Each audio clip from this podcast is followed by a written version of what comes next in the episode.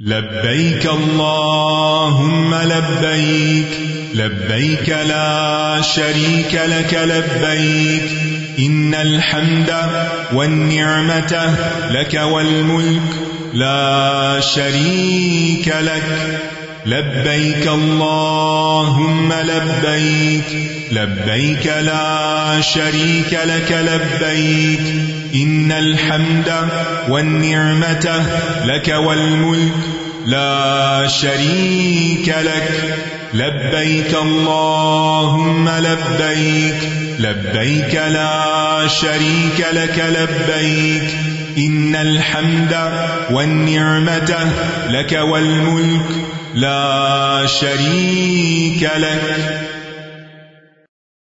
السلام علیکم و رحمۃ اللہ وبرکاتہ نحمد ونسلی علی رسول ہل کریم اما بعد فاعوذ باللہ من الشیطان الرجیم بسم اللہ الرحمٰن الرحیم ربش رحلی صدری ویسر علی عمری وحل العقدم السانی یفقہ قولی آج ہم ان شاء اللہ حج پروگرام کے سلسلے میں صفا مربع کی سعی اور حج کا طریقہ پڑھیں گے۔ صفا مربع کے بارے میں سورت البقرہ میں اللہ سبحان تعالیٰ کا ارشاد ہے۔ ان الصفا والمروة من شعائر الله. فمن حج البيت او اعتمر فلا جناح عليه ان يطوف بهما. ومن تطوع خيرا فإن الله شاكر عليم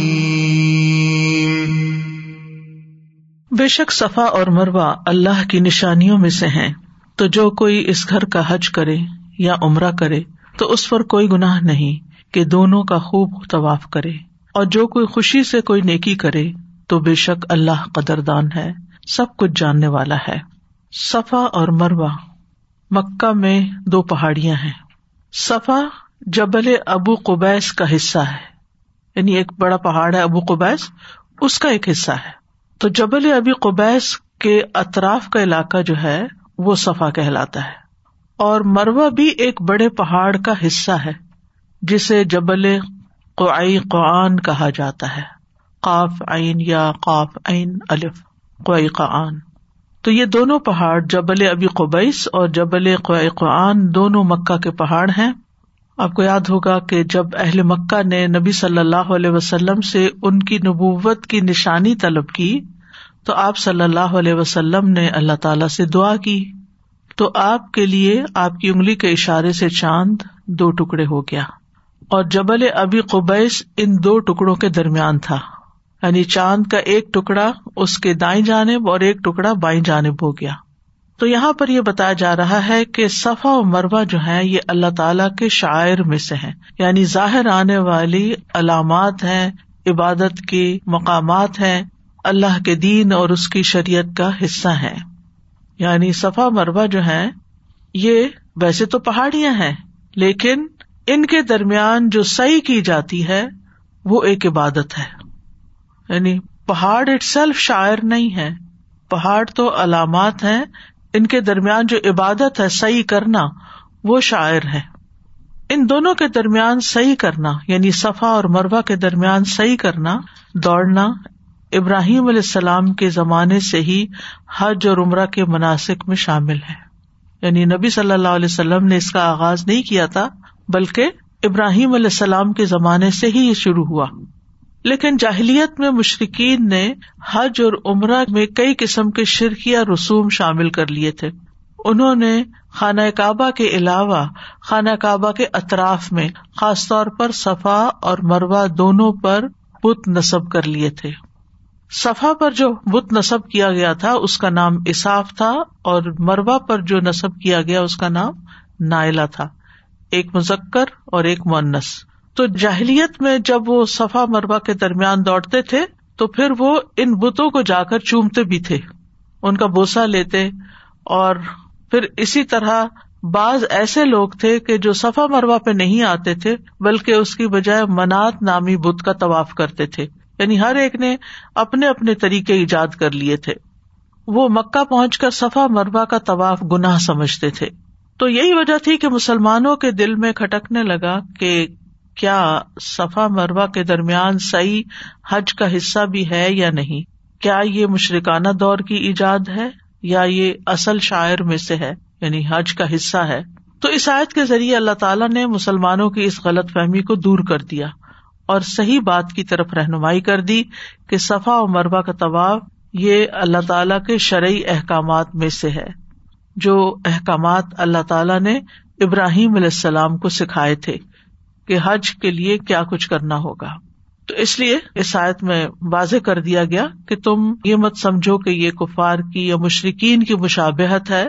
یہ تو اللہ کی نشانیوں میں سے ہے اور ان کا طواف سراسر خیر کا کام اور عبادت کا کام ہے۔ اور جو کوئی خیر اور نیکی کا کام شوق سے کرتا ہے، محبت سے کرتا ہے، تو اللہ تعالیٰ اس کی بہت قدر فرماتا ہے۔ اور جو جس کی نیت ہوتی ہے، اس کے مطابق اس کو اجر و ثواب دیا جاتا ہے۔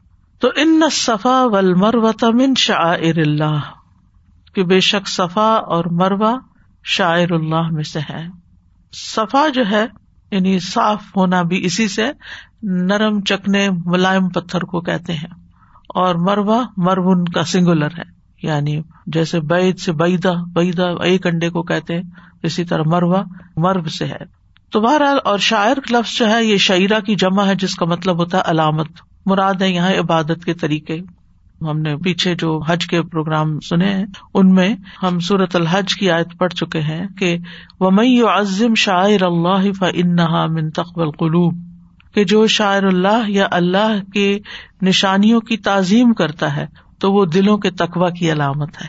یعنی جس کے دل میں عبادت سے متعلقہ جگہ اوقات، چیزیں محترم ہیں۔ وہ دراصل اس کے دل کے تقوا کی علامت ہے۔ تو اگر ہمیں اپنے دل کے تقوا کا جائزہ لینا ہو تو ہمیں یہ دیکھنا چاہیے کہ ہم ایسی چیزوں کا کتنا احترام کرتے ہیں۔ ہمارے دل میں ان جگہوں کی کیا قدر دانی ہے اور ہم ان کو کتنا مینٹین کرتے ہیں، کتنا ان کا خیال رکھتے ہیں۔ صفا مربع کی صحیح کا آغاز کیسے ہوا، کیوں ہوا، کب ہوا؟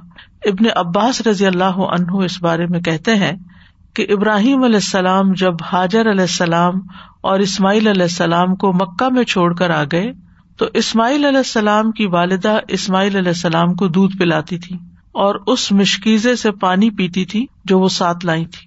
آخر جب مشق کا سارا پانی ختم ہو گیا، تو وہ پیاسی رہنے لگی۔ نتیجہ یہ ہوا کہ بچے کا دودھ آنا بند ہو گیا، بچہ بھی پیاسا ہو گیا۔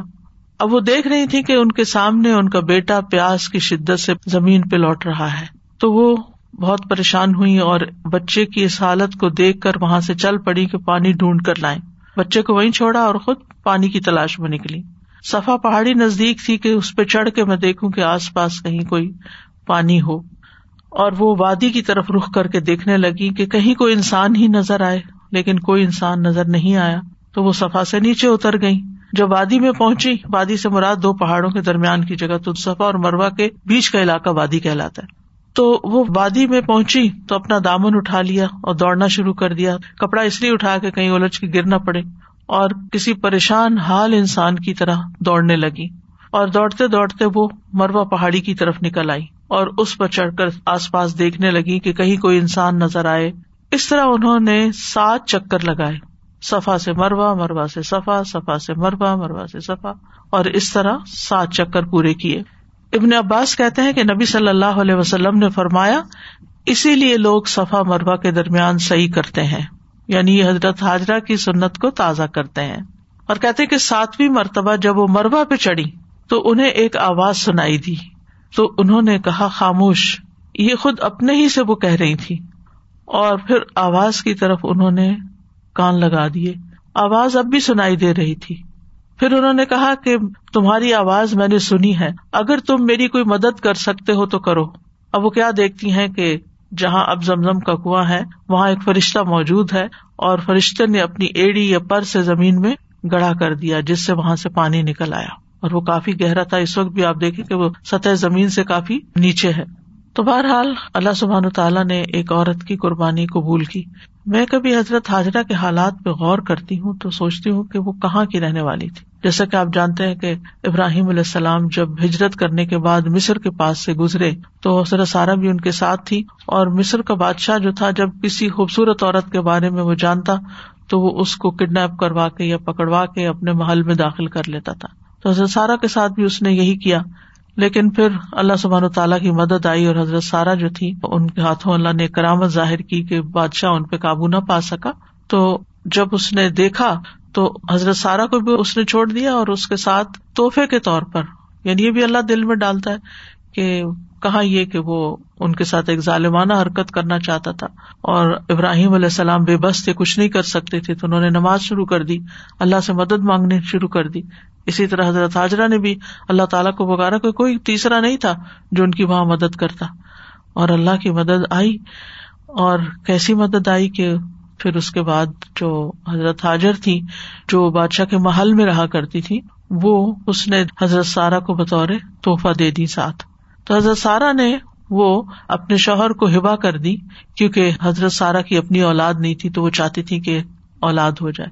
جب ان کا بیٹا پیدا ہو گیا، تو اس پر حضرت سارا جو تھی یعنی حضرت اسماعیل پیدا ہو گئے۔ حضرت سارا کے اندر ایک جو فطری ایک غیرت ہوتی ہے، وہ سامنے آ گئی اور حضرت ابراہیم علیہ السلام نے مناسب یہی سمجھا کہ وہ حضرت حاضر کو کہیں اور چھوڑ کر آ جائے۔ تو اللہ کے حکم سے پھر وہ مکہ کی طرف ان کو لے آئے۔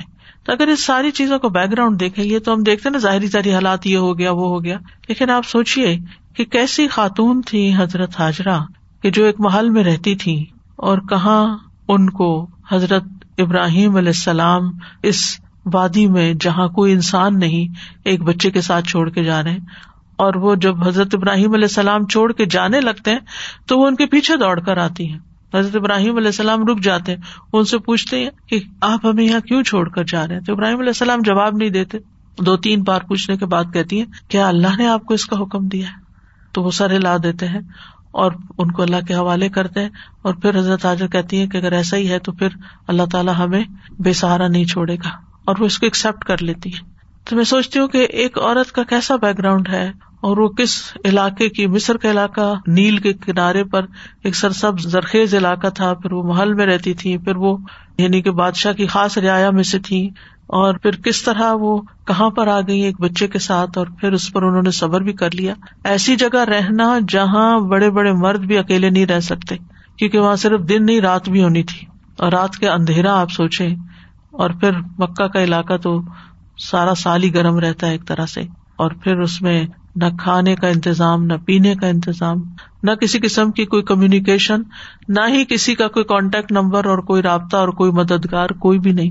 تو آپ دیکھیے کہ جب ایک انسان اللہ کے حکم پر اور وہ حکم جس کی لاجک سمجھ نہ آ رہی ہو، اس کے حکم پر انسان لبیک کہتا جاتا ہے، ان حالات کو ایکسپٹ کر لیتا ہے، اسے تقدیر کا حصہ سمجھ کر۔ تو اللہ سبحان و تعالیٰ ایسے بندے کو تنہا نہیں چھوڑتا، اس کا بہترین اجر اس کو دیتا ہے۔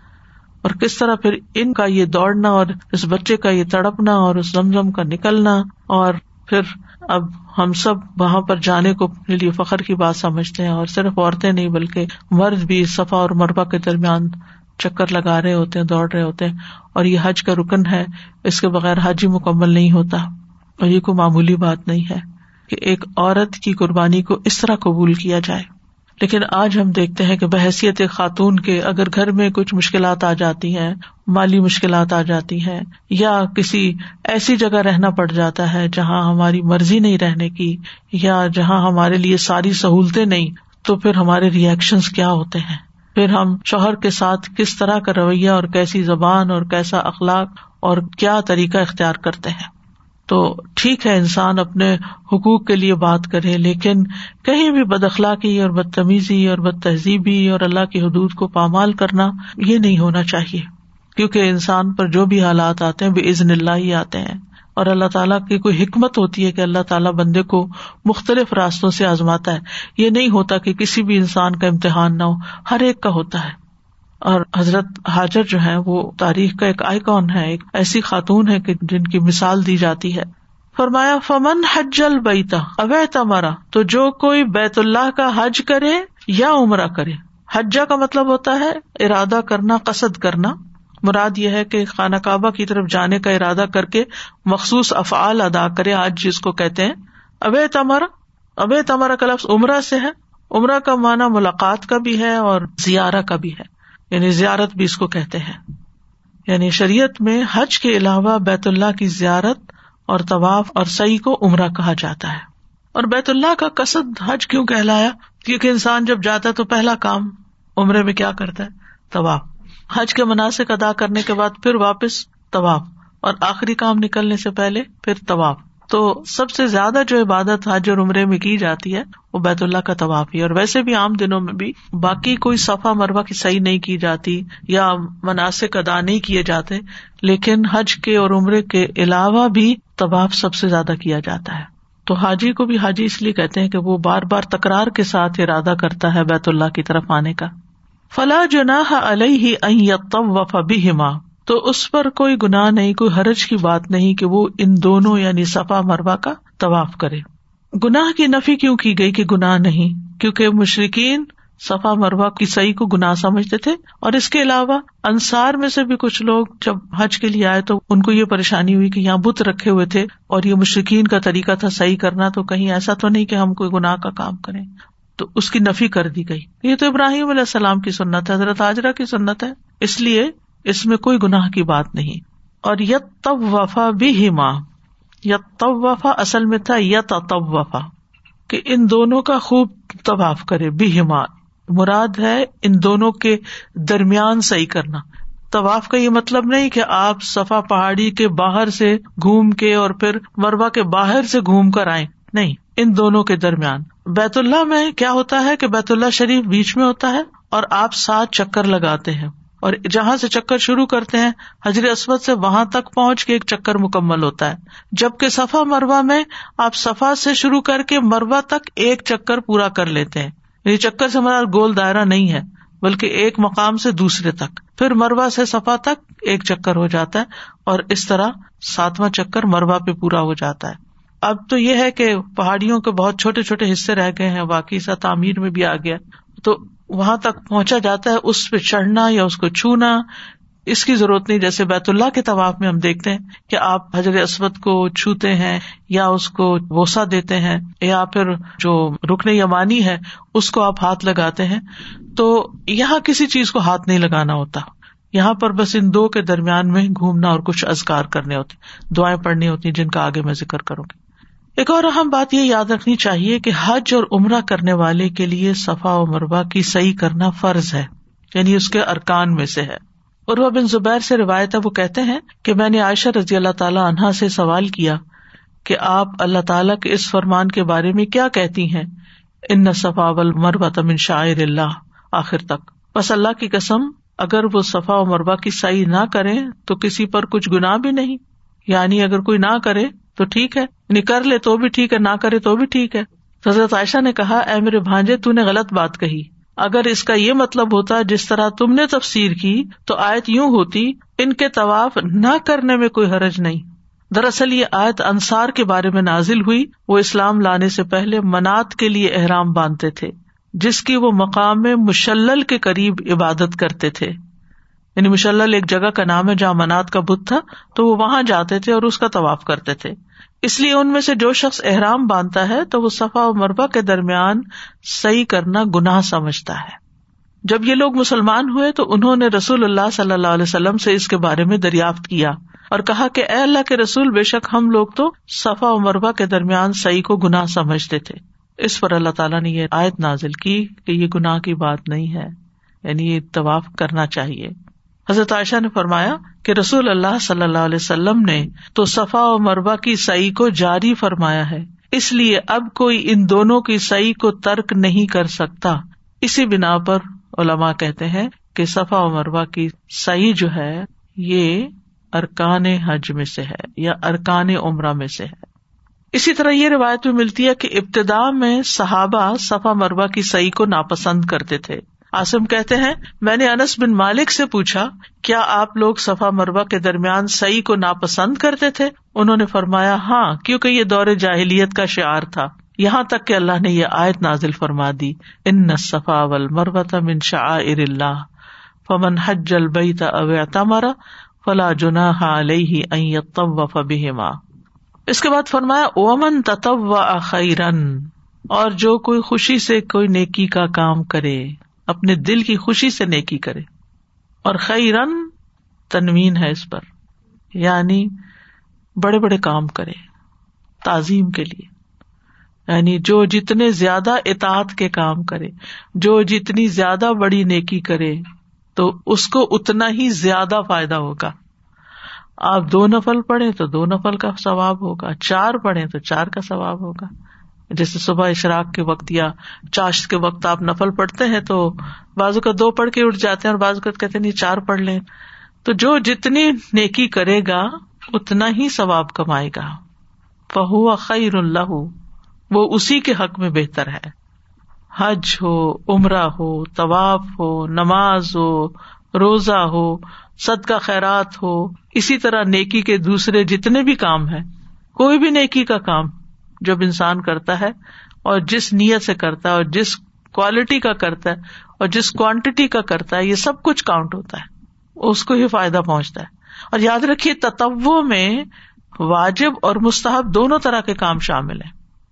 یعنی جو چیزیں ہم پر واجب ہیں، لازم ہے یا فرض کہہ لیں، ان کو بھی خوشی سے کرنا چاہیے۔ اور صرف اس کو کر کے کافی نہیں سمجھنا چاہیے۔ جیسے بعض لوگ فرض نماز پڑھتے اٹھ کے مسلح چھوڑ دیتے ہیں۔ باقی کچھ نہیں پڑھتے، نہ سنت، نہ نفل۔ تو جو چیزیں سنت ہے یا مستحب ہے آپ کے اوپر فرض نہیں ہے تو ان کو بھی اگر آپ خوشی سے کرتے ہیں تو آپ ہی کے حق میں بہتر ہے۔ واجب اور مستحب دونوں شامل ہے یعنی تتو کو صرف نفل عبادات کے ساتھ مخصوص کرنا یہ فقی اصطلاح ہے۔ لیکن قرآن میں یہاں تتو کا لفظ صرف نفلی عبادت کے لیے نہیں آیا، بلکہ ہر طرح کی عبادت کے لیے عام ہے یہ۔ کیونکہ فرائض اور نوافل کی ادائیگی اللہ کا قرب اور اس کی محبت پانے کا ذریعہ ہے۔ صحیح بخاری کی ایک حدیث ہے اب حرار روایت کرتے ہیں، رسول اللہ صلی اللہ علیہ وسلم نے فرمایا، یقیناً اللہ تعالیٰ فرماتا ہے، فرائض کی ادائیگی سے زیادہ بندہ کسی چیز سے میرا قرب حاصل نہیں کرتا۔ یعنی سب سے زیادہ بندہ جو اللہ کے قریب ہوتا ہے، وہ اپنا فرض پورا کر کے۔ اور بندہ مسلسل نوافل کے ذریعے میرا قرب حاصل کرتا رہتا ہے یعنی مزید قرب چاہتا ہے۔ یہاں تک کہ میں اس سے محبت کرنے لگ جاتا ہوں۔ تو نوافل اللہ کی محبت حاصل کرنے کا ذریعہ ہے۔ اگر ہم چاہتے ہیں کہ اللہ ہم سے محبت کرے، تو پھر نوافل کی طرف توجہ کرنی چاہیے۔ پھر جب میں اس سے محبت کرنے لگتا ہوں، تو اس کا کان بن جاتا ہوں جس سے وہ سنتا ہے۔ یعنی سن کر وہ فلٹر کر سکتا ہے، سن کر وہ عمل کی قوت اپنے اندر پاتا ہے۔ اس کی آنکھ بن جاتا ہوں جس سے وہ دیکھتا ہے یعنی اس کو خیر کے کام نظر آنے لگتے ہیں یعنی اللہ کی خاص تائید حاصل ہو جاتی ہے۔ اس کا ہاتھ بن جاتا ہوں جس سے وہ پکڑتی فزیکل سینس میں نہیں، مراد تائید ہے۔ اس کا پاؤں بن جاتا ہوں جس سے وہ چلتا ہے یعنی پھر وہ خیر کے کاموں کی طرف نکل پڑتا ہے۔ اور اگر وہ مجھ سے کچھ مانگتا ہے تو میں اسے ضرور دیتا ہوں۔ اور اگر وہ مجھ سے پناہ مانگتا ہے تو میں اسے پناہ دے دیتا ہوں۔ تو یہ پھر انسان فرائض کے علاوہ جب نوافل ادا کرتا ہے تو اللہ تعالی کا قرب پاتا ہے، اللہ کی محبت پاتا ہے۔ تو اس لیے وہ من تتب و خیرن فہو خیر اللہ تو یاد رکھیے، جن چیزوں سے اللہ کا قرب حاصل ہوتا ہے، اگر انہیں کاموں کو انسان چھوڑ دیتا ہے تو اتنی ہی زیادہ اللہ کی ناراضگی بھی حاصل ہوتی ہے۔ ٹھیک ہے نا؟ مثلاً طواف کرنا بہت اجر و ثواب کا کام ہے، حج کرنا، عمرہ کرنا، یہ سب۔ اور شاعر اللہ کی تعظیم انسان کے حق میں بہتر۔ لیکن اسی کے برعکس ومئی یورد بے الحاد بے ظلم جو وہاں جا کے الحاد کا ارادہ کرتا ہے ظلم کا ارادہ کرتا ہے نزق ہوں میں عذاب علیم۔ تو اتنا ہی دردناک عذاب بھی ملتا ہے انسان کو۔ یعنی جو چیز آپ کو اللہ کے قریب کرتی ہے، اگر آپ اس کو چھوڑ دیتے ہیں تو وہ آپ کو اللہ سبحان تعالیٰ کی ناراضگی کی طرف لے جاتی ہے۔ اس لیے اس کا بھی ضرور خیال رکھنا چاہیے۔ تو فمن تب و فن اللہ شاکر علیم۔ اللہ یقینی طور پر بڑا ہی قدر دان خوب علم رکھنے والا ہے۔ یعنی اللہ سبحان و تعالی انسان کے عمل کی قدر بھی کرتا ہے اور انسان کے ارادے اور کام کی کوالٹی کو بھی جانتا ہے، علیم۔ وہ تھوڑے عمل کی بھی زیادہ قدردانی کرتا ہے اور تھوڑے عمل پر زیادہ ثواب دیتا ہے۔ آپ قرآن مجید کا ایک حرف پڑھتے ہیں تو وہ بادشاہ کائنات آپ کو دس نیکیاں دے دیتا ہے۔ اور اگر آپ مخصوص جگہوں پہ اور مخصوص راتوں میں اور جیسے نماز کے اندر مخصوص اوقات میں پڑھتے ہیں تو اور بھی اجر بڑھ جاتا ہے ملٹی پلائی ہو جاتا ہے۔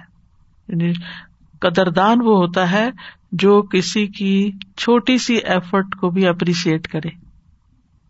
ہم تو اللہ تعالیٰ کا حق ادا کر ہی نہیں سکتے۔ جتنی نعمتیں اس نے ہمیں دے رکھی ہیں۔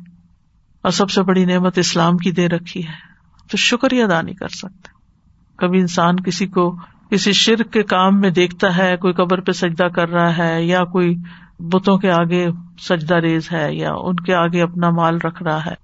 تو اس وقت تو اور بھی زیادہ قدر آتی ہے کہ اگر ہم ایسے کسی ماحول میں پیدا ہو جاتے اور ہمیں یہی سکھایا جاتا، تو ہم کہاں سے مسلمان ہوتے؟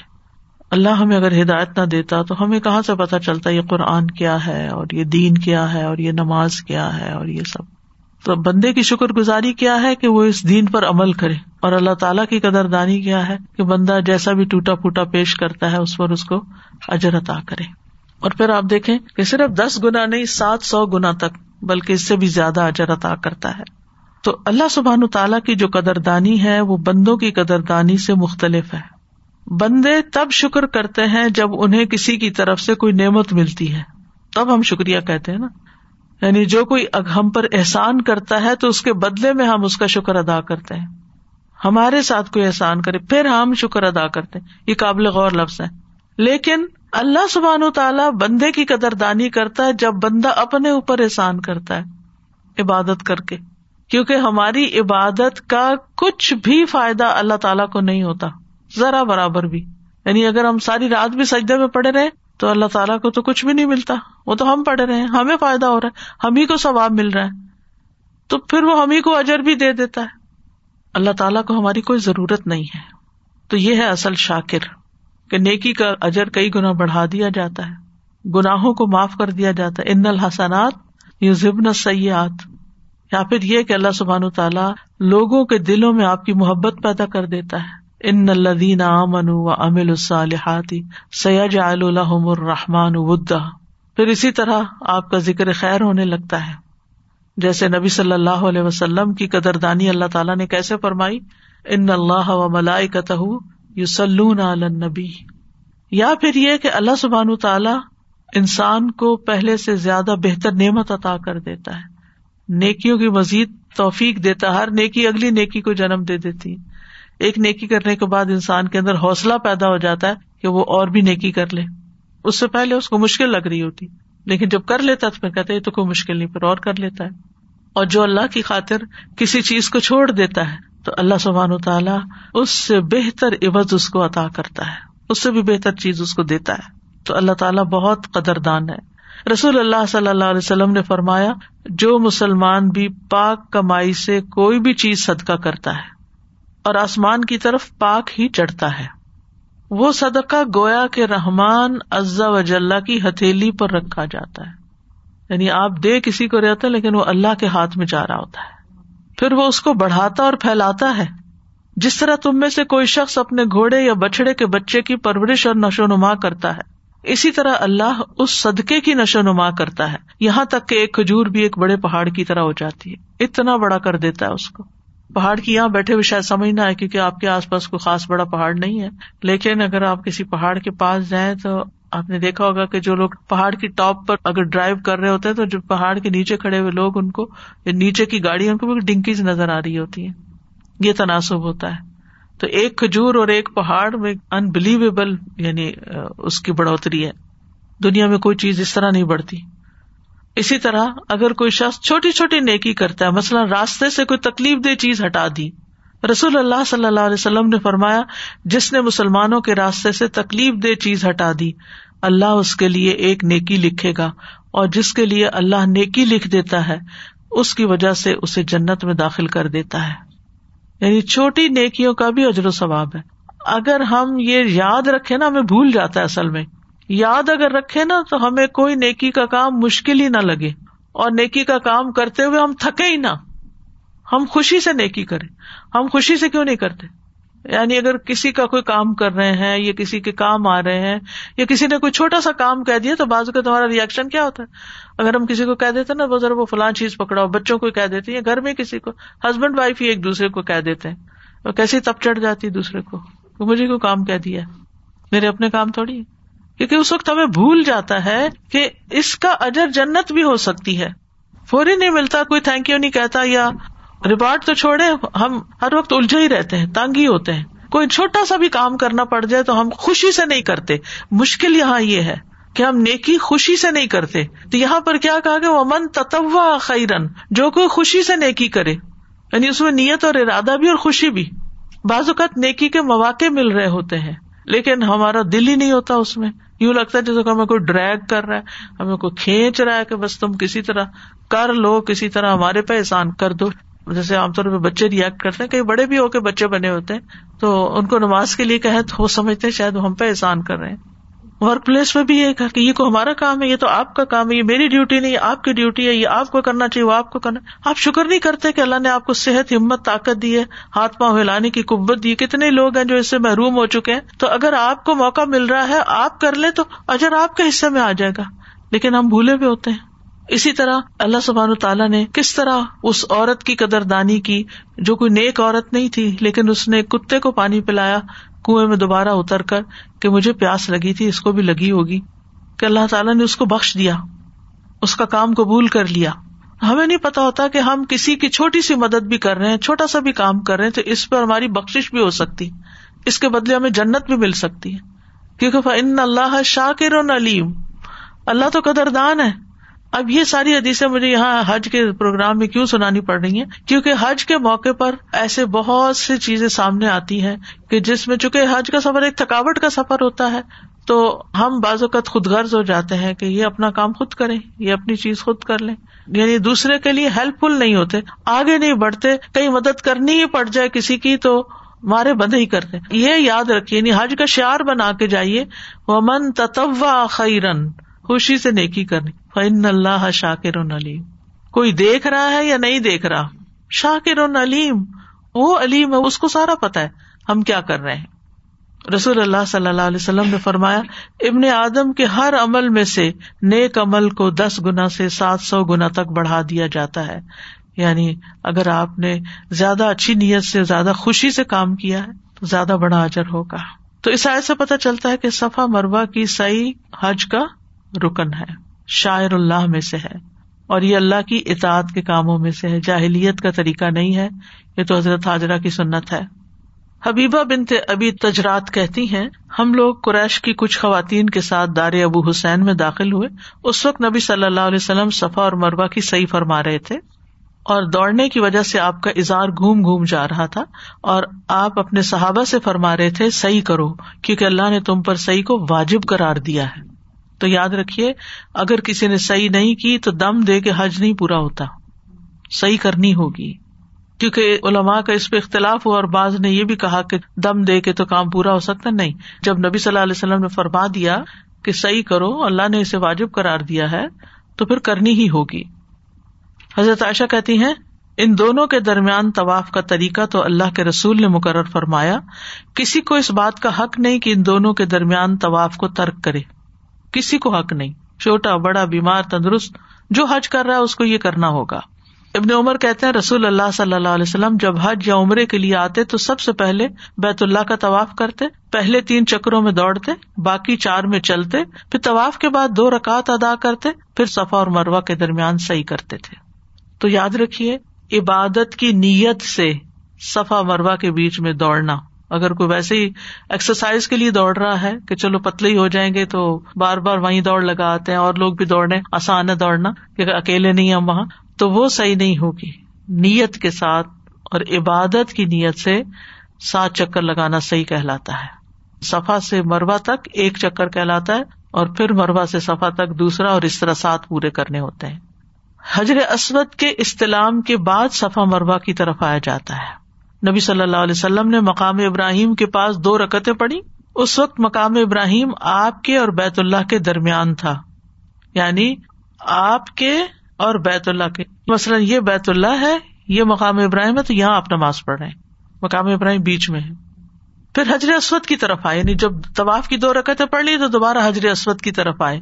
اسے بوسا دیا، پھر صفا کی طرف گئے۔ تو عام طور پر حاجی اس کو مس کر جاتے ہیں۔ پھر یہ کہ سی کی فرضیت ہے کتب علیہ کو مسائی فس پھر سی کی فضیلت۔ کسی کو یاد ہے؟ صحیح کرنے کا ثواب کتنا ہے؟ رسول اللہ صلی اللہ علیہ وسلم نے فرمایا، تمہارا صفا و مربع میں دوڑنا ایسا ہے جیسے ستر گردنے آزاد کرنا۔ جیسے ستر غلام آزاد کیے ہوں کسی نے۔ ابن عباس کہتے ہیں، رسول اللہ صلی اللہ علیہ وسلم بیت اللہ کے طواف اور صفا مربع کی صحیح میں دوڑے تاکہ آپ مشرقین کو اپنی قوت دکھا سکیں۔ کہ مدینہ جا کر ہم کمزور نہیں ہوگے بلکہ ہم صحت مند ہیں۔ ابن عمر کہتے ہیں، نبی صلی اللہ علیہ وسلم جب مکہ تشریف لائے تو آپ نے بیت اللہ کا طواف کیا۔ دو رکت نماز پڑھی، پھر صفا مربع کی صحیح کی۔ اس کے بعد عبد اللہ رضی اللہ عنہ نے یہ آیت تلاوت کی، لقد کان لکم فی رسول اللہ اسوت حسنا کہ یہ کام اللہ کے رسول نے کیا تھا، تم بھی کرو۔ صفا مربع کی صحیح کے لیے وزو شرط نہیں، لیکن باوضو ہونا افضل ہے۔ حضرت عائشہ فرماتی ہے کہ ہم نبی صلی اللہ علیہ وسلم کے ساتھ حج کے لیے نکلے۔ ہماری زبانوں پر حج کے علاوہ اور کوئی ذکر ہی نہ تھا۔ یہ بھی بڑا اہم جملہ ہے کہ جب ہم حج کے لیے نکلے تو بس حج ہی کا تذکرہ تھا اور تلبیا اور حج ہی سے متعلق سوچ بچار اور باتیں تھی ادھر ادھر کی باتیں نہیں کرنی چاہیے پھر۔ جب ہم مقام صرف پہنچے تو مجھے حیض آ گیا۔ میں اس غم سے رو رہی تھی کہ نبی صلی اللہ علیہ وسلم میرے پاس تشریف لائے۔ آپ نے پوچھا کہ کیوں رو رہی ہو؟ میں نے کہا، کاش میں اس سال حج کا ارادہ ہی نہ کرتی۔ آپ نے فرمایا، شاید تمہیں حیض آ گیا ہے۔ میں نے کہا جی ہاں۔ آپ نے فرمایا، یہ چیز تو اللہ نے آدم کی بیٹیوں کے لیے مقرر کر دی ہے۔ اس لیے جب تک تم پاک نہ ہو جاؤ، بیت اللہ کے طواف کے علاوہ حاجیوں کی طرح تمام کام انجام دو۔ تو اس سے یہ پتا چلتا ہے کہ اگر کوئی عورت پیریڈ میں بھی ہے، تو وہ صحیح کر سکتی ہے۔ مثلاً طواف اس نے ختم کیا، پیریڈ شروع ہو گئے، تو اب وہ صحیح کر سکتی اس حال میں بھی۔ اور اسی سے پھر قیاس کیا گیا ہے کہ وزو نہ بھی ہو تو صحیح کی جا سکتی ہے۔ صفا مربع میں صفا کی طرف سے صحیح شروع کرنی چاہیے اور صفا پہاڑی کی طرف آ کر تین بار یہ دعا پڑھنی چاہیے۔ پہلے آیت پڑھنی چاہیے، ان صفا و مربع تمن شاعر اللہ۔ پھر اس کے بعد نبی صلی اللہ علیہ وسلم جب صفا کی طرف آئے تو آپ نے فرمایا ابدا بما بدا اللہ بھی میں ابتدا کرتا ہوں جس سے اللہ نے ابتدا کی۔ اور یہ پڑھتے ہوئے صفا پہاڑی پر اتنا چڑھے کہ بیت اللہ نظر آنے لگا۔ یعنی ذرا اونچائی کی طرف گئے۔ پھر قبلہ رخ ہو کر لا الہ الا اللہ اللہ اکبر کہا۔ پھر فرمایا، لا الہ الا اللہ وحدہ لا شریک لہ لہ الملک و لہ الحمد وهو على كل شيء قدیر۔ لا الہ الا اللہ وحدہ انجز وعدہ و نسر ابدہ وہ حزم الحضاب وحدہ۔ اللہ کے سوا کوئی الہ نہیں، وہ اکیلا ہے۔ اس کا کوئی شریک نہیں، بادشاہی اور تعریف اسی کے لیے ہے، اور وہ ہر چیز پر قادر ہے۔ اللہ کے سوا کوئی الہ نہیں، وہ اکیلا ہے۔ اس نے اپنا وعدہ پورا کیا اور اپنے بندے کی مدد فرمائی اور تمام لشکروں کو تنہا شکست دی۔ آپ نے ان کلمات کے درمیان دعا فرمائی، آپ نے یہ کلمات تین بار ارشاد فرمائے۔ یہ کلمات تین دفعہ پڑھنے۔ تو یہ بتائیے کہ یہاں کون سے احزاب کی بات ہو رہی ہے جن کو اللہ اکیلے نے ہی شکست دی تھی۔ وہ احزاب جو غزب احزاب میں مدینہ کی طرف چڑھ دوڑے تھے۔ یہاں اس کی طرف اشارہ ہے۔ اور یہ سب سے سخت جنگ تھی اور اس میں مسلمان ہلا مارے گئے تھے اور اس میں اللہ سبحان تعالیٰ نے ان کی مدد کی تھی۔ اور یہ تاریخ کا ایک بہت بڑا واقعہ بن گیا۔ اسی کے نام سے سورت بھی ہے۔ اور مسلمانوں کو اچھی طرح ٹیسٹ کر لیا گیا تھا۔ جانچ لیا گیا تھا کہ وہ سخت مشکل حالات میں بھی اطاعت گزار ہوتے ہیں یا نہیں اور منافقین چھٹ کر الگ ہو گئے تھے۔ تو اس وقت ان احزاب کو ایک مہینے تک یہ گروہ جو تھے مکہ سے اور عرب کے اطراف سے مسلمانوں پہ چڑھ دوڑے تھے اور اندر سے بنو قرضہ نے بھی عہد شکنی کی تھی۔ تو اس کے بعد ہم دیکھتے ہیں کہ اللہ سبحان تعالیٰ نے ایک مہینہ مسلسل آزمائش میں مبتلا کرنے کے بعد مسلمانوں کی مدد کی اور کفار کی طرف ایسی آندھی بھیجی کہ جس سے ان کے خیمے اکھڑ گئے، ان کی ہانڈیاں الٹ گئی ان کے جانور بھاگ گئے، ان کی سخت تباہی ہوئی اور وہ ناکام و نامراد واپس لوٹے۔ حیرت کی بات یہ کہ اس آندھی کا کوئی حصہ مدینہ کی طرف اور مسلمانوں والی سائڈ پہ نہیں تھا۔ یعنی مسلمان جس طرف تھے، درمیان میں خندق تھی۔ ایک طرف مسلمان تھے اور دوسری طرف مشرقین اور گروہ جو باہر سے لڑنے کے لیے آئے تھے۔ تو اس خندق کے پار جس طرح مشرقین تھے، سخت آندھی تھی۔ اور خندق کے اس طرف جہاں مسلمان تھے، وہاں امن اور چین تھا، کچھ بھی نہیں تھا۔ تو یہ اللہ تعالیٰ کی خاص مدد تھی، جس کا اس موقع پر شکرانہ ادا کرتے ہوئے ذکر کیا جاتا ہے کہ انجا زوا دہ و نسر آب دہ و حزم الحضاب وا دہ کیونکہ اس موقع پر منافقین نے یہ کہنا شروع کر دیا تھا کہ ماں واد اللہ و رسول اللہ غرورا۔ کہ ہم سے اللہ اور اس کے رسول نے دھوکے پر مبنی وعدے کیے۔ ان کے وعدے تو بس دھوکا ہی تھے، مدد نہیں آئی اور اتنی مشکل میں پڑ گئے۔ تو اس کا بھی ذکر کیا گیا کہ انجا واد و نسر ابدہ محمد صلی اللہ علیہ وسلم و حضم الحضاب واہدہ ابن عمر کے بارے میں آتا ہے کہ صحیح کرتے وقت وہ یہ دعا پڑھتے تھے، رب غفر ورحم و انت العز الاکرم۔ اے میرے رب، بخش دے اور رحم فرما اور تو ہی عزت اور بزرگی والا ہے۔ پھر یہ کہ صفا سے مربع کی طرف آتے ہوئے مرد سب ستونوں کے درمیان دوڑے جابر بن عبداللہ کہتے ہیں کہ آپ مربع کی طرف اترے، یہاں تک کہ جب آپ کے قدم نشیبی جگہ تک پہنچے یعنی جو نیچے کو ہے، آپ دوڑے، یہاں تک کہ جب آپ کے قدم نشیبی جگہ سے اوپر چڑھنے لگے، تو آپ عام چال چلنے لگے، حتیٰ کے مربع تک پہنچ گئے۔ ٹھیک ہے؟ یعنی سارا راستہ نہیں دوڑنا ہوتا، بلکہ ایک مخصوص مقام پر جس کو گرین لائٹس کے ذریعے اب ہائی لائٹ کر دیا گیا ہے۔ بڑھاپے یا بیماری کی وجہ سے سب ستونوں کے درمیان اگر کوئی تیز تیز نہ چل سکے تو کوئی حرج کی بات نہیں۔ یعنی ایک مستحب کام ہے۔ افضل ہے اگر آپ دوڑے لیکن اگر نہیں دوڑ سکتے تو کوئی بات نہیں۔ ایک شخص نے عبداللہ بن عمر رضی اللہ عنہما سے صفا مربع کے درمیان پوچھا، اے ابو عبد الرحمان میں آپ کو دیکھتا ہوں کہ آپ چل رہے ہیں جبکہ لوگ دوڑ رہے ہیں۔ انہوں نے کہا، اگر میں چلوں تو بلا شبہ میں نے رسول اللہ صلی اللہ علیہ وسلم کو چلتے ہوئے دیکھا ہے، اور اگر میں دوڑوں تو میں نے رسول اللہ صلی اللہ علیہ وسلم کو دوڑتے ہوئے دیکھا ہے، اور میں اب بوڑھا ہو گیا ہوں یعنی اب دوڑ نہیں سکتا۔ خواتین کو دوڑنا نہیں، اپنی معمول کی چال چلنا ہے تاکہ ان کے سطر کا خیال رہے۔ ہاں تیز رفتار سے چل سکتی ہیں، لیکن عام چال سے چلنا ہی بہتر ہے۔ صفا سے آپ مربع تک پہنچ گئے آپ مربع پہاڑی پر چڑھتے ہوئے بھی صفا والا عمل دہرانا ہے۔ جابر بن عبداللہ کہتے ہیں کہ نبی صلی اللہ علیہ وسلم مربع پہاڑی پر چڑھے تو جو آپ نے صفا پر کیا تھا، مربع پر بھی وہی کیا۔ کیا کیا تھا؟ لا الہ الا اللہ شریک الح ذکر کیا۔ اب صفا سے مربع اور مربع سے صفا کے بیچ میں چلتے ہوئے کیا پڑھے کیا کوئی خاص مخصوص ذکر ہے؟ نہیں۔ آپ جو چاہیں دعائیں مانگے جو چاہیں ذکر کریں، جو چاہیں قرآن پڑھیں، فالتو باتوں سے گریز کریں۔ رسول اللہ صلی اللہ علیہ وسلم نے فرمایا، بیت اللہ کا طواف، صفا مربع کی سعی، جمرات کو کنکریاں مارنا، یہ سب اللہ کا ذکر قائم کرنے کے لیے ہے یعنی یہ جو مناسب پہ آپ جاتے ہیں، تو اصل مقصد ہے اللہ کو یاد کرنا۔ تو اس لیے اسی پر فوکس کرنا چاہیے۔ یاد رہے کہ آخری چکر پر مروا پر کھڑے ہو کر دعائیں کرنا مصنون نہیں۔ کیونکہ صحیح مکمل ہو گئی۔ کسی شرعی ازر کی بنا پر سواری پر سوار ہو کر بھی صحیح کر سکتے ہیں۔ اگر چھ طواف اور صفا مروا کی صحیح پیدل چل کر کرنا افضل ہے سوار ہونے سے، لیکن اگر کوئی شخص نہ چل سکتا ہو تو وہ سوار ہو کر بھی کر سکتا ہے۔ اور اس میں کوئی بری بات نہیں ہے، کیونکہ نبی صلی اللہ علیہ وسلم کے صحابہ نے پیدل چل کر طواف کیا۔ اور نبی صلی اللہ علیہ وسلم نے حجت الوداع کے علاوہ پیدل چل کر طواف کیا، لیکن آپ نے ایک موقع پر اپنی سواری پر سوار ہو کر بیت اللہ کا طواف بھی کیا۔ ٹھیک ہے؟ یہ صحیح مسلم کی روایت ہے۔ جابر رضی اللہ عنہ ہی روایت کرتے ہیں۔ ازر میں بڑھاپا بھی ہو سکتا ہے، بیماری بھی ہو سکتی ہے، جسم کا بھاری پن بھی ہو سکتا ہے کہ جس میں انسان کے لیے چلنا مشکل ہو۔ ام سلمہ کہتی ہیں کہ میں نے رسول اللہ صلی اللہ علیہ وسلم کو حجت الوداع میں اپنی بیماری کا بتایا۔ میں نے کہا، میں پیدل طواف نہیں کر سکتی۔ تو آپ نے فرمایا، لوگوں کے پیچھے رہ کر سوار ہو کر طواف کر لو۔ اس سے یہ پتا چلتا ہے کہ پھر اگر آپ سواری پر ہیں تو سواریاں الگ ہوں۔ بیچ بیچ میں نہ گھسے کیونکہ لوگوں کو تکلیف ہوتی ہے اور خصوصاً ویل چیئر والے۔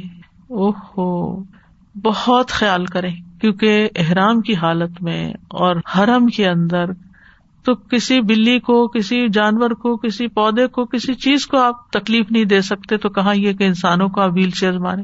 اور صرف بے صبر پن اور نہ سمجھی اور بغیر دیکھے جو لوگ چلاتے ہیں، وہ مارتے چلے جاتے ہیں اور بعض لوگ زخمی ہو جاتے ہیں، بعض لوگوں کے اسپرین ہو جاتے ہیں، تو اس لیے بہت ہی احتیاط کرنی چاہیے۔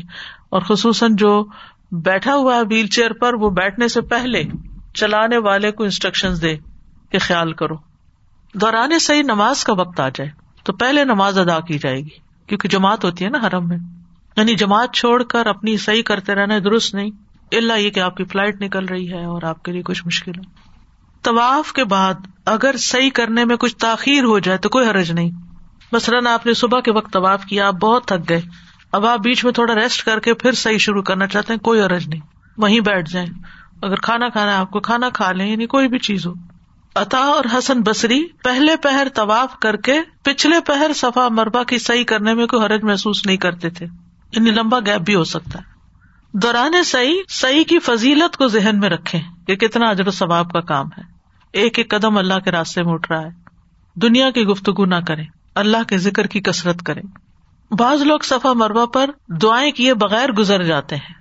یعنی وہ مخصوص ذکر تو کرنا ہی ہے، اس کے علاوہ اس وقت دعا بھی مانگے راستہ چلتے پہ بھی مانگے، صفا پہ بھی مانگے مربع پہ بھی، لیکن آخری جب ختم کرے تو اس وقت کوئی مخصوص دعا نہیں ہے۔ اب سوال یہ پیدا ہوتا ہے کہ حاجی پر کتنی دفعہ صحیح کرنا واجب ہے؟ حج تمتو کرنے والا دو دفعہ صحیح کرے گا۔ ایک جب وہ آئے گا اور عمرہ کرے گا تو عمرے کی صحیح ہوگی۔ دوسرے، مینا عرفات میں حج کے مناسب ادا کرنے کے بعد جب طواف حفاظہ کرے گا تو اس وقت دوبارہ صحیح کرے گا۔ لیکن حج کران والا ایک ہی صحیح کرے گا۔ کیونکہ اس نے حج اور عمرے کو کٹھا کر لیا ہے اور حج افراد کرنے والا بھی ایک ہی صحیح کرے گا جو قربانی کے دن طواف زیارت کے بعد کی جائے گی۔ ٹھیک یعنی حج افراد کرنے والا جیسے مکہ داخل ہوا ہے یا مکہ کے اندر ہی ہے، چاہے تو طواف قدوم کر لے، پھر چلا جائے مناسب ادا کرنے واپس آ کر طواف حفاظہ کرے اور اس کے ساتھ ساتھ صحیح کر لے۔ حضرت عائشہ رضی اللہ عنہ سے روایت ہے کہ وہ صرف کے مقام پر حائزہ ہو گئی اور ارفا کے دن حیض سے پاک ہوئی تو رسول اللہ صلی اللہ علیہ وسلم نے ان سے فرمایا کہ صفا اور مربع کا طواف تمہارے حج اور تمہارے عمرے کی طرف سے کفایت کر جائے گا، کیونکہ انہوں نے پھر تمتو کی نیت کس سے بدل لی؟ کران سے۔ کیونکہ اب کو تمتو کا تو وقت نکل گیا تھا نا پہلا عمرہ۔ ان کا عمرہ فسخ ہو گیا تھا، پیریڈ شروع ہو گئے تھے۔ تو انہوں نے پھر صرف حج کی صحیح کی تھی۔ ان کو دوبارہ عمرہ کرنے کی ضرورت نہیں تھی، لیکن ان کی خواہش تھی۔ کہ باقی لوگ حج اور عمرہ دو دو چیزیں کر کے لوٹ رہے اور میں نے ایک ہی چیز کی ہے، تو اس خواہش کی وجہ سے نبی صلی اللہ علیہ وسلم نے ان کو دوبارہ عمرہ کروا دیا تھا۔ لیکن اگر وہ نہ کرتی، تو بھی ان کا حج مکمل ہو چکا تھا۔ کہنے لگی، یا رسول اللہ یرج الناس بے عمرتن و حجتن و ارج و انا بے حجتن حج کران اور حج افراد کرنے والوں کی ایک ہی صحیح ہے۔ جابر کہتے کہ نبی صلی اللہ علیہ وسلم اور ان کے اصحاب نے صفا اور مروا کے درمیان ایک ہی طواف کیا تھا، جو ان کا پہلا طواف تھا۔ عام دنوں میں خانہ کعبہ کا طواف تو کیا جاتا ہے، لیکن حج اور عمرے کے علاوہ صحیح نہیں کی جاتی۔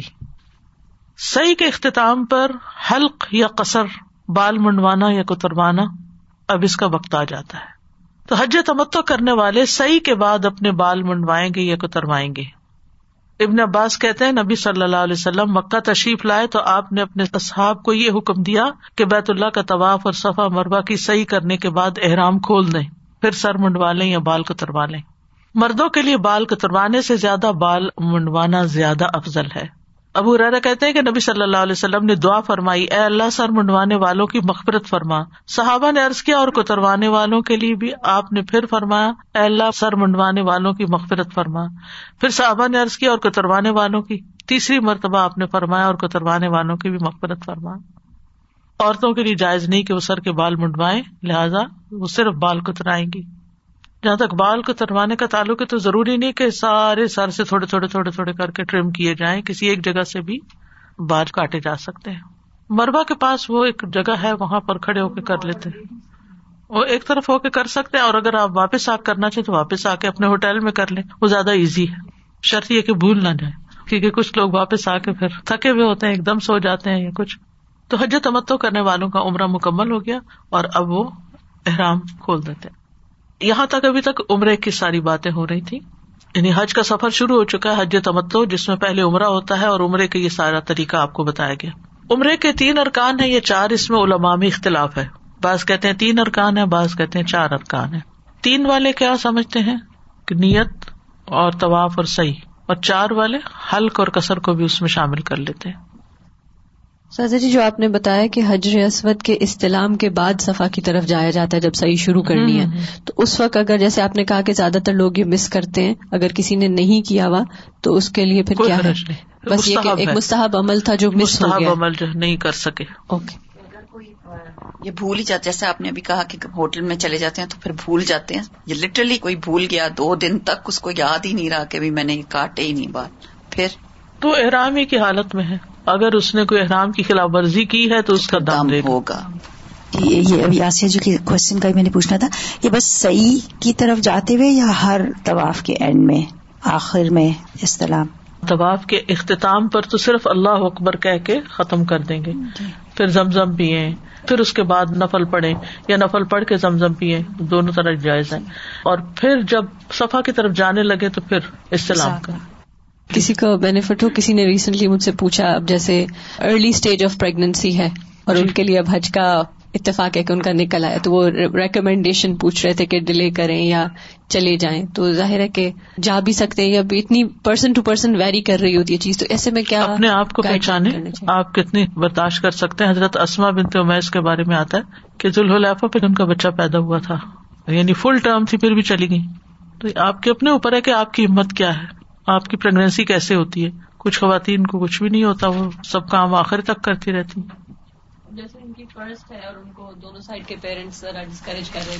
اصل میں لوگ ذرا زیادہ کرتے ہیں تو دیکھیں جس روح نے آنا ہے نا اس کو کوئی نہیں روک سکتا۔ اور حج کا موقع پتہ نہیں پھر کب ملتا ہے۔ اور ارلی پرگنسی میں تو کوئی بوجھ بھی نہیں ہوتا۔ انسان اگر بہت زیادہ سکنس وغیرہ نہیں ہے تو کوئی حرج نہیں۔ انہیں اپنی طبیعت کو پہچاننا چاہیے لوگوں کی باتوں پہ نہیں جانا چاہیے۔ سنتے آ رہے ہیں کہ جو زمزم تھا وہ حضرت اسماعیل علیہ السلام کی ایڑیاں انہوں نے زمین پہ ماری تھی تو وہ چشمہ پھوٹا تھا۔ ہاں لیکن حدیث سے تو یہ پتا چلتا ہے کہ فرشتے کی ایڑی یا پر۔ ایک سوال اور ایون دو اس کا ارکان سے یا عمل سے تعلق تو نہیں ہے جیسے یہ حدیث میں جو آتا ہے کہ جبیل علیہ السلام کے پر سے وہ تو کیا حاجرہ علیہ السلام نے ان کو ایز این اینجل دیکھا تھا؟ کچھ ہے اس میں واضح؟ کچھ نظر تو آیا تھا ان کو یہ حدیث میں آتا ہے نا کہ انہوں نے وہاں پر رشتہ دیکھا۔ اب کس شکل میں دیکھا کیا نہیں یہ نہیں پتا کچھ نہیں پتا ہاں۔ اور اس کی آواز بھی سنی۔ تو تبھی انہوں نے کہا کہ جو بھی ہو میری مدد کرو۔ یہ جو ابھی آج خیر کی بات ہوئی کہ فمن تطوا خیرن تو الحمد للہ اتنے موقع ملتے ہیں وہاں پر لیکن کئی لوگ بالکل درگزر ہی کر جاتے ہیں ان کو چیزوں کو۔ جیسے بہت سارے لوگ بےچاروں کو پتہ ہی نہیں ہوتا کہ ساتھ لے کے کیا جانا ہے۔ کچھ چیزیں ہوتی ہیں جو کہ ہمارے پاس ہوتی ہیں آپ نے احتیاطن رکھی ہوتی۔ چھوٹی سی چیز ہے جیسے ویزلین ہے۔ ویزلین کا اکثر وہاں پہ بہت زیادہ ضرورت پڑتی ہے۔ ڈرائیس ہے موسم۔ میں کچھ نہ کچھ ہوتا ہے۔ تو لوگ اتنے وہ اسٹنجی ہو جاتے ہیں کہ یہ ہم نے یوز کیا تو ہم کسی کو کیسے دے سکتے ہیں؟ تو اس طرح کی چھوٹی چھوٹی چیزیں اگر آپ ایکسٹرا بھی رکھ لیتے ہیں تو کسی کے اور کے بھی کام آ جاتی ہیں۔ تو یہ چھوٹی چھوٹی نیکیاں جو ہم سوچ سوچ کے اگر پہلے سامان باندھتے وقت سوچیں تو بہت کچھ ہے جو کہ آپ گھر سے یعنی ہی کسی اور کے بھی کام آ سکتے یہ نیت میں رکھے انسان۔ اور حرم میں ہی جن لوگوں کو چیئرس پہ بیٹھنے کی مجبوری ہوتی ہے وہ زمین پہ بیٹھ کے نہیں عبادت کر سکتے تو ان کے ساتھ چیئرز ہوتی ہیں۔ تو ایسا بھی دیکھا گیا کہ کچھ لوگ دوسروں کی چیئرز پل کر کے بندہ نماز پڑھ رہا ہے اس نے جب بیٹھنا ہے تو وہ گئے۔ بعض اوقات بچے کھیل رہے ہوتے ہیں اور نمازی کے میں نے خود دیکھا کہ کسی کے پیچھے سے چیئر پل کر لی انہوں نے اور وہ گر گئی۔ جی۔ تو بچوں کو اگر آپ ساتھ لے جائیں تو پھر ان کو ڈسپلن بھی کریں تاکہ وہ دوسروں کے لیے ازیت کا باعث نہ بنے کہ آپ خود تو نماز پڑھ رہے ہیں اور پھر وہ شور مچا رہے ہیں۔ اور بعض اوقات یہ ہوتا ہے کہ ماں اپنی نماز میں مشغول ہے اور بچہ چھٹ کے صفوں کے بیچ میں گھومنے لگتا ہے اور پھر وہ کالے کالے برقے ایک جیسے ہوتے ہیں، وہ بچہ ماں کو پہچان نہیں سکتا، وہ خوب شور مچا دیتا ہے۔ اس طرح کی کئی چیزیں ہیں جس سے دوسروں کو بہت ازیت ہوتی ہے تو بہت احتیاط کی ضرورت ہے کہ ہمارے کسی بھی ایکشن سے دوسرے کو تکلیف نہ پہنچے۔ آج کل جو ہے وہ کولرز بہت زیادہ دور ہیں زمزم کے اور اگر آپ کہیں بیٹھے ہیں نماز پڑھنے تو برابر میں اگر بڑی ایج کے عورتیں ہیں یا لوگ ایسے بیٹھے ہیں جن کو زمزم چاہیے مگر وہ کہتی ہیں کہ اٹھ کے ہم وہاں تک نہیں جا سکیں گے۔ سو یہ بھی نیکی ہے کہ آپ کھڑے ہوئے اگر اللہ نے آپ کو طاقت دی ہے آپ کچھ گلاسز ایکسٹرا بھر کے لے آئے اپنی بوٹل بھر کے لے آئے اور انہیں پلا دیں تو سب بہت ہی بہترین۔ بلکہ نیت ہی رکھنی چاہیے کہ جب پینے کے لیے جائیں تو اپنا گلاس نہیں صرف بنے ایک اور بھر کے بھی لے آئے اور پوچھ لیں کہ کس کو چاہیے۔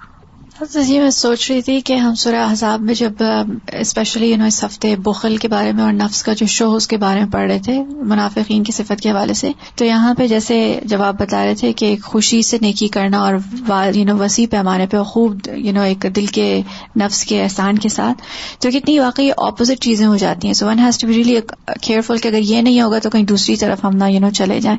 And I think one thing about حاضر یو نو علیہ السلام، میں ان کے بارے میں سوچ رہی تھی کہ یو نو جب کبھی ان کے بارے میں سوچو تو اتنی فیسنیشن ہوتی ہے کہ وہ گیو اپ ہی نہیں کرتی. لائک یو نو ان کو تو نہیں پتا تھا کہ سات چکر کے بعد ایسا کچھ ہو ہی جائے گا. She keeps on going and then ان کو ڈر بھی نہیں لگتا کہ وہ اکیلی ہیں اور she's you know she's just keeps on striving and مجھے آئی تھنک سب سے بڑی بات یہ لگتی ہے کہ وہ بدگمان نہیں ہوتی۔ سبحان اللہ ان کا اللہ تعالیٰ کے بارے میں کیسا اچھا حسن زن ہے کہ وہ she tries and she has this توکل اینڈ ریلائنس اینڈ اللہ سبحان تعالیٰ اللہ تعالیٰ ہمیں یہ توفیق دیں کہ کیسے بھی حالات ہو ہمارا گمان کہ اس محل میں کتنی خواتین ہوگی اللہ نے ان کو کس بنا پہ چنا ہوگا؟ اللہ دلوں کے حال جانتا ہے نا کہ کس کو کس جگہ رکھنا ہے۔ میرا نہیں خیال پہلے توحید پر تھی کیونکہ اس علاقے کا دین تو توحید نہیں تھا۔ لیکن حضرت ابراہیم کے پاس آ کے پھر مسلمان ہو گئی ہوں گی نا۔ اوکے واخر دعوانا ان الحمد للہ رب العالمین سبحان اللہ و بحمد کا اشد اللہ اللہ اللہ انت استخر کا و اطوب السلام علیکم و رحمۃ اللہ وبرکاتہ